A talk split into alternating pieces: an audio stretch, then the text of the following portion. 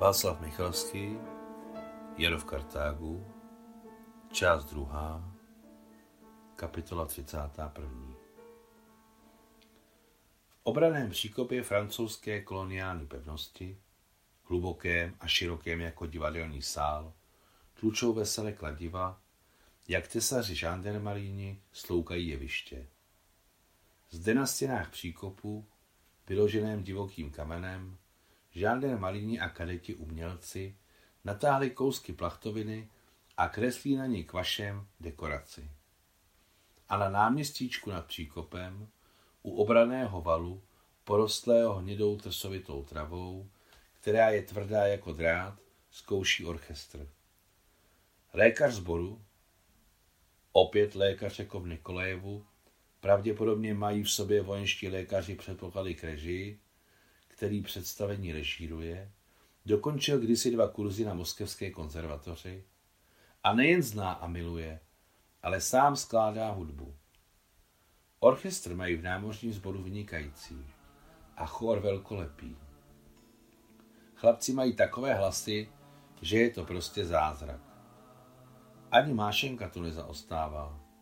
Bůh ji obdařil hudebním sluchem i hlasem který je sice ještě nespevněný, křehký, ale ta křehkost má svůj půvab. Když předspěvuje během pochodu své roty, srdce karetů trhnou, kdy to milá Máša skazí a zaspívá falešně. Ale ona vysoký ton zaspívá a všichni, pochodující v útvaru, jsou spokojení, usmívají se a jsou na ní hrdí. Nad Černým mořem, nad Bílým Krymem, rozplynula se sláva Ruska v dýmu. Nad poli modrého jetele letěli smutek a zkáza ze severu, letělo krupovití ruský střel, zabili kamaráda vedle mne. Zpívá Mášenka jejich oblíbenou hroznou píseň o nich samotných, napsanou lékařem zboru na verše mladého emigrantského básníka Vladimíra Smolenského, vytištěné v emigrantských novinách. Maria zpívá hezky, její pronikavý a něžný hlásek, ale i slova se týkají srdce každého a Dota přidává nápěv s takovou znaní cenou hořkou silou, že píseň letí hodně daleko. A anděl plakal nad mrtvým andělem, odpluli jsme za moře s Vrangelem. A ještě jednou, a anděl plakal nad mrtvým andělem, odpluli jsme za moře s Vrangelem. Píseň letí z 300 metrové hory na které leží pevnost, jež je azylem Sevastopolského námořního sboru. Letí nad skalami ošlehanými větrem, nad světle zelenými sady a malými vinohrady, které patří Tunisanům. Znáší se nad jejich tmavšími olivovými hájky, azurovým mořem a kouty překrásných písečných pláží, na kterých se tak příjemně baví a nad pentlami vápencových cest. Letí skoro až do Bizerty, do Bílého města, tak podobného Sevastopolu, co leží tu 3000 kilometrů vzdušnou čarou od pravoúhlé pevnosti, vysekané do skal, s jejími nepřístupnými kasematami, jejíž malá okna jsou vyplněna litinovými mřížemi. Nad Černým mořem, nad Bílým Krymem, rozplynula se sláva Ruska v dýmu. A anděl plakal nad mrtvým andělem, odpluli jsme za moře s Vrangelem odpluli a zmizeli. A sláva Bohu, kdo ví, zda by byli v Rusku naživu. Sotva. Zřejmě by je spolu s desítkami tisíc dalších noci v Krymu zastřelili z kulometů a zasypali v jámě, kterou by si sami vykopali. Ale tady jejich život, jejich mládí pokračovali. Arabské sady kvetly a rodily. Ach ty arabské sady a vinohrady, kolik v nich bylo naděláno škody.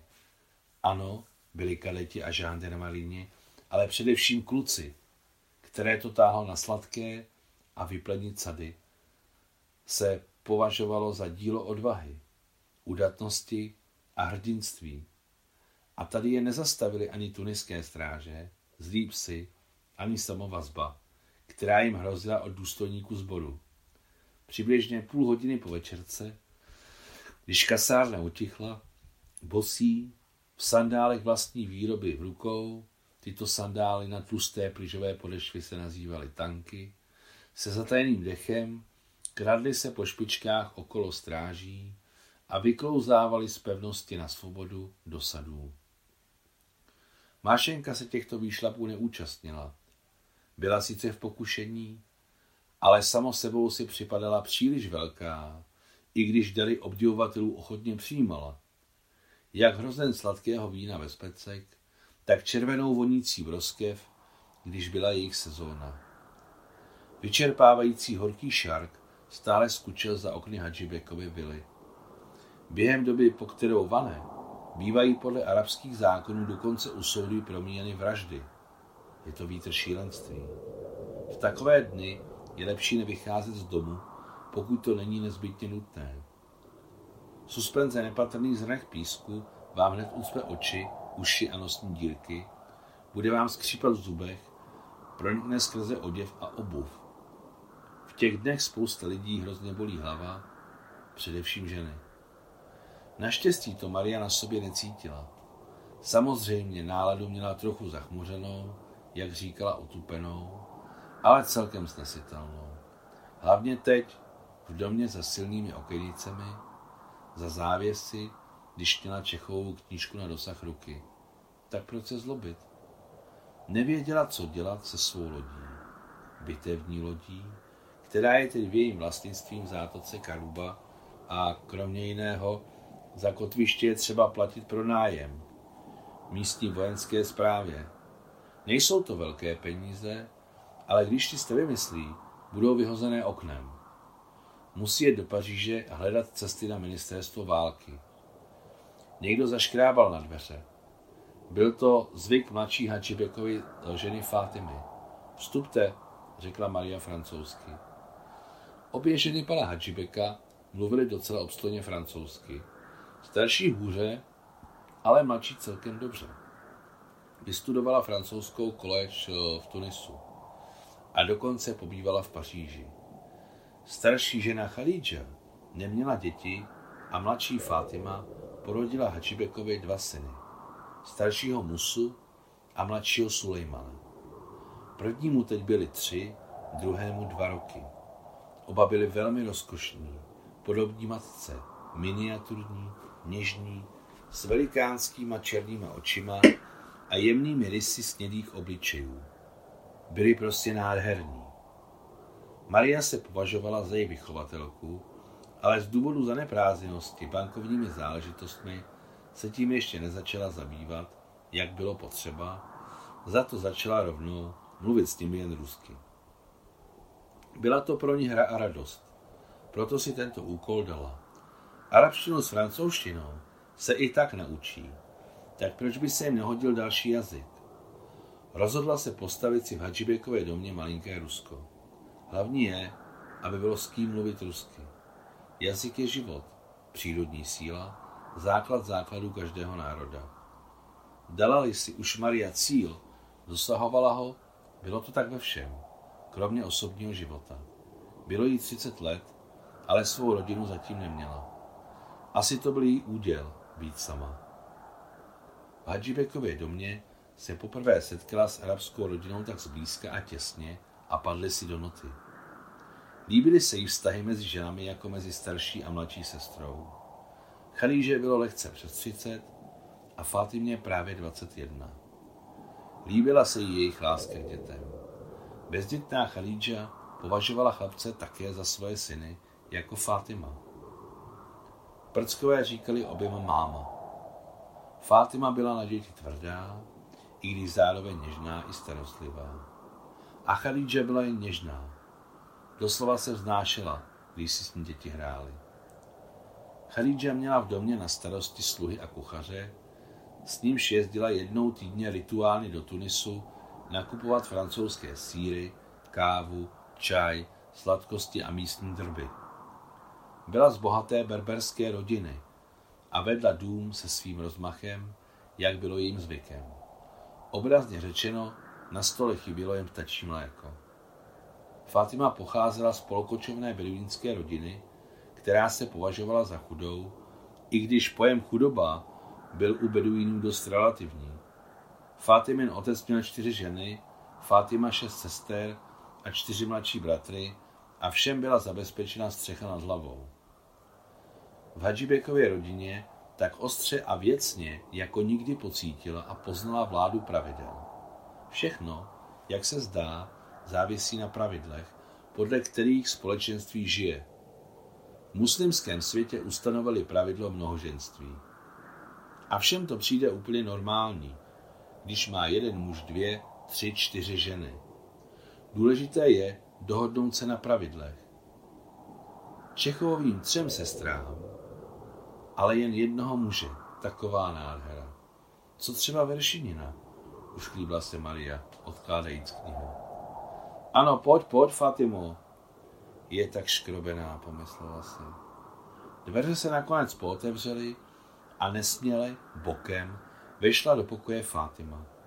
Její překrásné černé oči ujížděly bolestí, ztratili lesk a zaklali se. Bolí?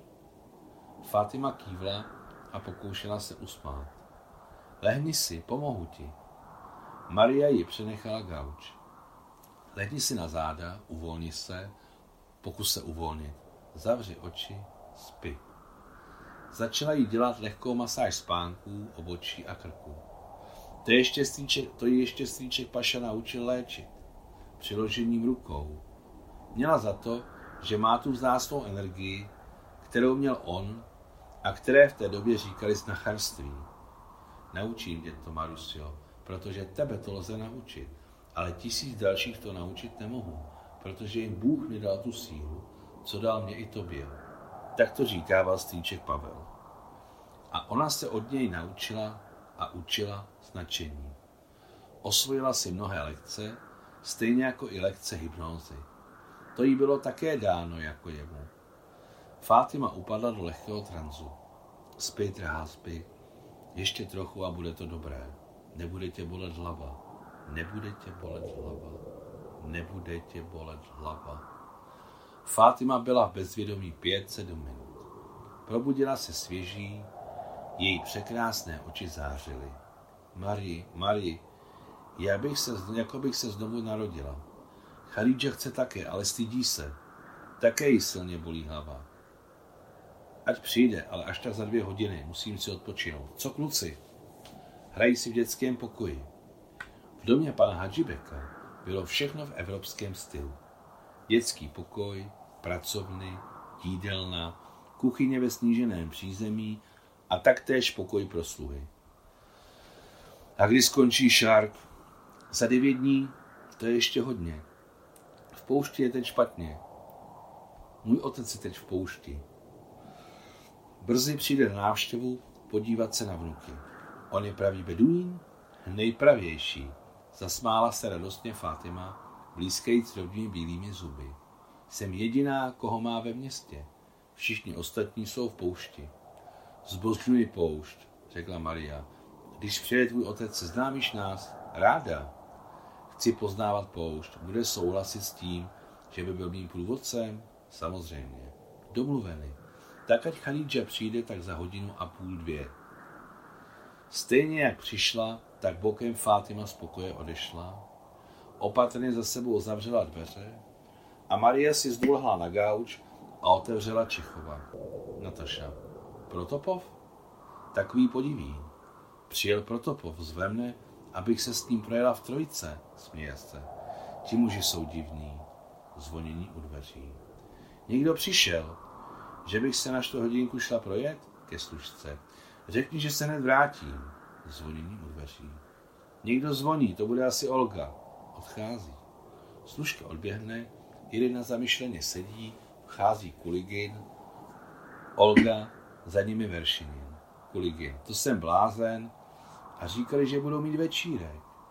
Veršinin, divné. Nedávno jsem odešel před půl hodinou a čekali maškary.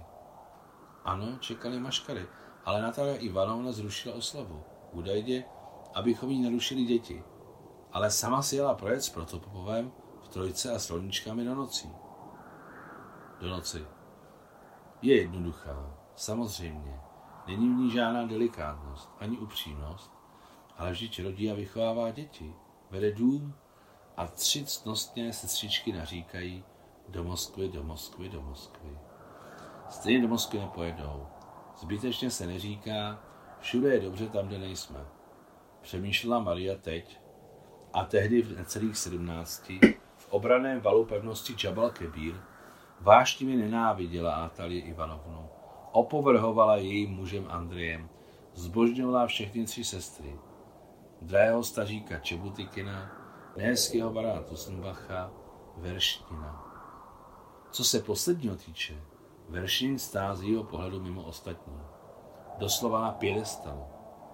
Hrát roli Veršnina přemlouvali admirála Stříčka Pašu. To by byla nádhera. Konec 31. kapitoly.